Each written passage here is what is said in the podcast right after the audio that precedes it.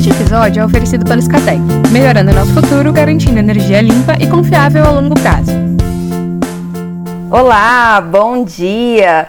Quinta-feira, 18 de janeiro, sejam bem-vindos a mais uma edição do Minuto Mega, o seu café da manhã energético disponível diariamente nas plataformas de podcast. Nessa edição, vocês ficam comigo, Natália Bezutti, e uma edição que vai tratar do resultado do Dia do Perdão e o espaço que foi liberado na rede de transmissão, que era o grande objetivo desse movimento liderado pela ANEL no ano passado. A gente também vai falar sobre mais notícias direto de Davos, onde acontece o Fórum Econômico Mundial, que está muito voltado para a transição energética, e ainda a gente fala sobre a retomada das obras de uma importante refinaria no Nordeste pela Petrobras, além de novidades na CCE e a agenda de hoje. Começando então pelo Dia do Perdão, um assunto que a gente falou muito no Minuto ao longo de 2023, que foi aquela iniciativa da ANEL para perdoar ou anistiar os projetos de geração renovável com outorga, mas que não iriam ser viabilizados. Em outras palavras, seria dar oportunidade aos agentes que gostariam de devolver as outorgas e fazer isso sem a imposição de penalidades duras. Bom, ontem o Operador Nacional do Sistema Elétrico, ONS, informou que concluiu a análise dos pedidos de adesão e da margem de escoamento liberada por isso. No total, cerca de 10 gigawatts em novos projetos que tinham assegurado um espaço na rede de transmissão foram é, no total, cerca de 10 gigawatts em novos projetos que tinham assegurado um espaço na rede de transmissão foram devolvidos, o que liberou o que o ONS chama de margem extraordinária de escoamento. Assim, o ONS conseguiu alocar no espaço liberado por esses projetos que tiveram pareceres de acesso emitidos, mas sem viabilidade sistêmica ou com o escoamento condicionado a obras de transmissão. Mas o que, que tudo isso significa? Significa incluir projetos que estavam no primeiro lugar na fila, né, ali para entrar no sistema e que só não tinham recebido o aval do operador porque havia necessidade de realização de ampliação da transmissão para que pudessem escoar sua energia. Ao todo, o ONS recebeu solicitações de 507 usinas, somando 22 gigawatts, mais que o dobro do espaço liberado. Então foi preciso priorizar aqueles projetos que estavam primeiro na fila, seguindo as regras definidas pela própria ANEL. Seguindo essa ordem cronológica, foram contemplados 175 projetos de geração, que somam 7,9 gigawatts, dos quais 3,53 gigawatts no Sudeste e 4,37 gigawatts no Nordeste. Mas se foram liberados 10 gigawatts, por que o ONS só contemplou 7,9?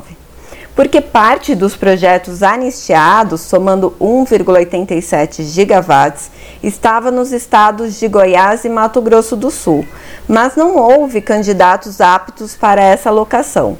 Então, o ONS precisou disponibilizar esse montante de forma ordinária, também seguindo as regras da ANEL. Apenas uma ressalva antes da gente prosseguir com os outros assuntos. O Dia do Perdão também envolveu projetos que não queriam devolver as outorgas, mas postergar os prazos. Neste caso, os volumes de energia envolvidos são bem maiores e muitos empreendedores ainda estão na justiça porque a regra aprovada não foi considerada boa. Então, ainda veremos mais desdobramentos ligados a esse caso no futuro. Agora falando de Davos, onde está acontecendo o Fórum Econômico Mundial desde o início da semana, a ministra do Meio Ambiente e Mudança Climática, Marina Silva, é uma das representantes do Brasil por lá e ontem ela falou bastante sobre a importância do fim do uso dos combustíveis fósseis e da necessidade de uma transição para energias limpas. Ela lembrou do caso recente da Petrobras na Foz do Amazonas, alvo de críticas da sua pasta, que alega que há muitos riscos ambientais envolvidos. A ministra admitiu, contudo, que a decisão não cabe ao Ministério do Meio Ambiente, e sim ao Conselho Nacional de Política Energética, ao CNPE, órgão que tem como membros ministros de várias pastas e que é liderado pelo Ministério de Minas e Energia. O ministro de Minas e Energia, Alexandre Silveira, também está em Davos e tem feito agendas com líderes de vários países para apresentar as oportunidades de investimentos no Brasil. Apenas ontem, a pasta divulgou diversos releases contando de conversas que Silveira teve com a delegação do Programa Global de Desenvolvimento de Infraestrutura do governo dos Estados Unidos, além do ministro do Meio Ambiente, Transportes, Energia e Comunicações da Suíça e agendas multilaterais com representantes de vários países.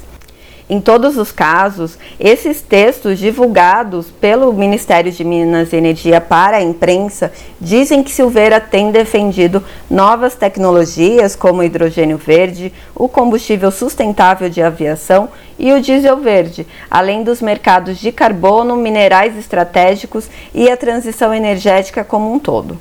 O Ministério de Minas e Energia também divulgou comunicado contando que Silveira se reuniu com Feito Birol, diretor executivo da Agência Internacional de Energia.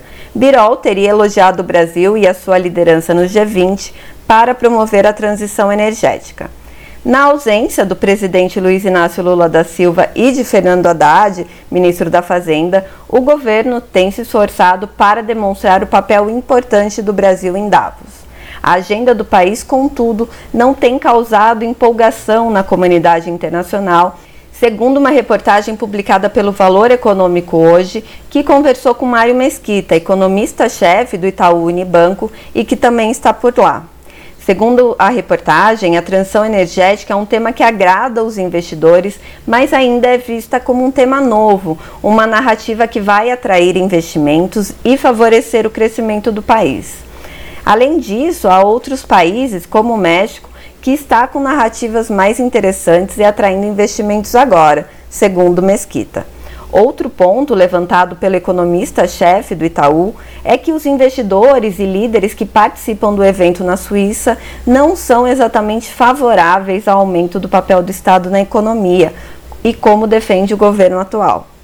Ele lembrou que programas de desinvestimentos e privatizações que vinham sendo executados desde 2016 foram suspensos em 2023.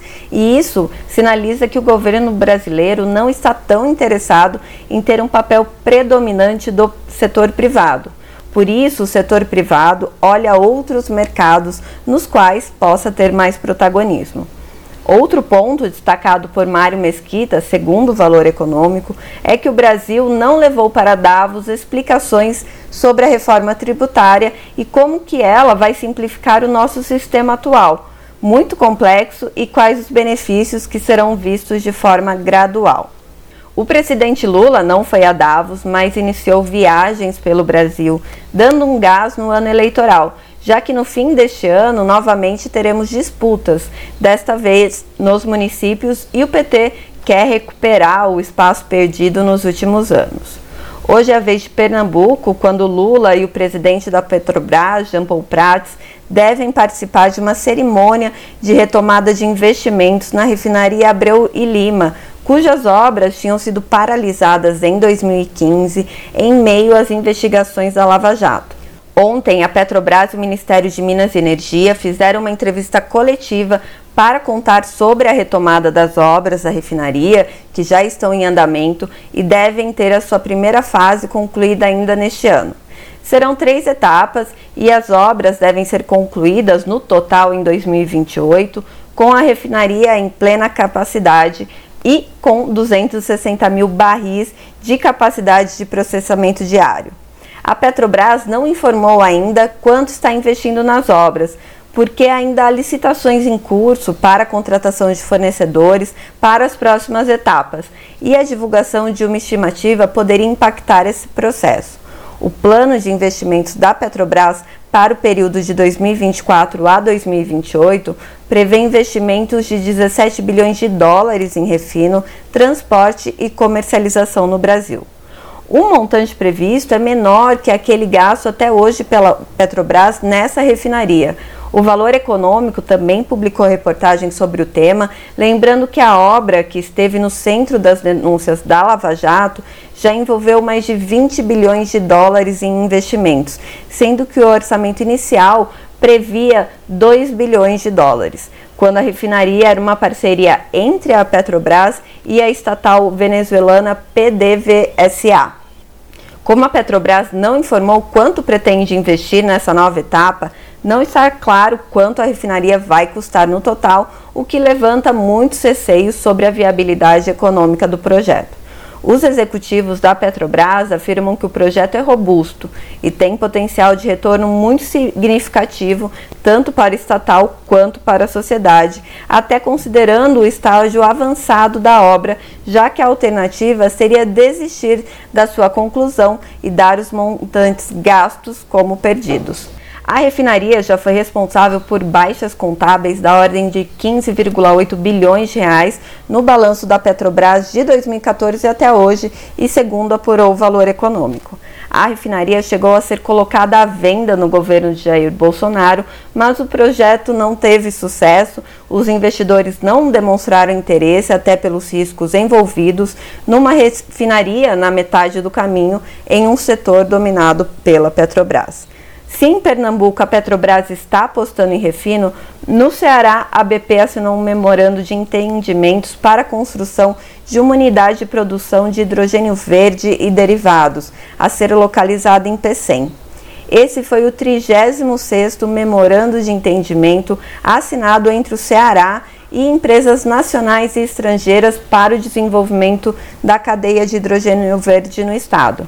Seguimos acompanhando na expectativa que esses acordos se transformem em realidade.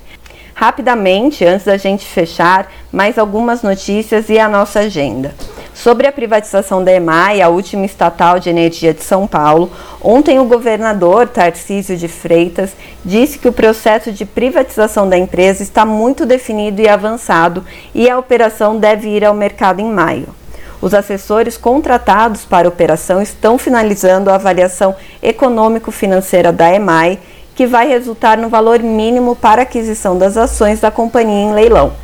A EMAI tem como principal ativo a hidrelétrica de Henry Borden, com 889 megawatts de potência. Mas a gente também tem novidade na Câmara de Comercialização de Energia Elétrica, a CCE, que agendou para 24 de janeiro, na próxima semana, sua Assembleia Geral Extraordinária, que vai deliberar sobre alguns temas que ficaram pendentes depois da última Assembleia realizada no fim do ano passado. Agora, os, os, agentes terão na pauta a discussão sobre a proposta de orçamento para a nova governança da CCE, a plataforma de certificação de energia e uma proposta de adoção de voto secreto nas futuras Assembleias Gerais. Hoje, na agenda do ministro Alexandre Silveira, ainda tem muitos compromissos em Davos, com a participação em uma reunião multilateral sobre biocombustíveis e outra sobre transição energética. Também está no nosso radar a publicação da pauta da primeira reunião de diretoria da ANEL de 2024, que acontece na próxima terça-feira. E na agenda de eventos do setor, às 11h30, acontece um webinar promovido pela ADELAT, a Associação de Distribuidoras de Energia Elétrica Latino-Americanas, que vai tratar da resiliência das redes de distribuição diante dos eventos climáticos extremos que têm afetado diretamente a infraestrutura elétrica. No Rio Grande do Sul, neste momento, milhões de pessoas ainda estão sem energia elétrica depois das chuvas dessa semana. O assunto é quente.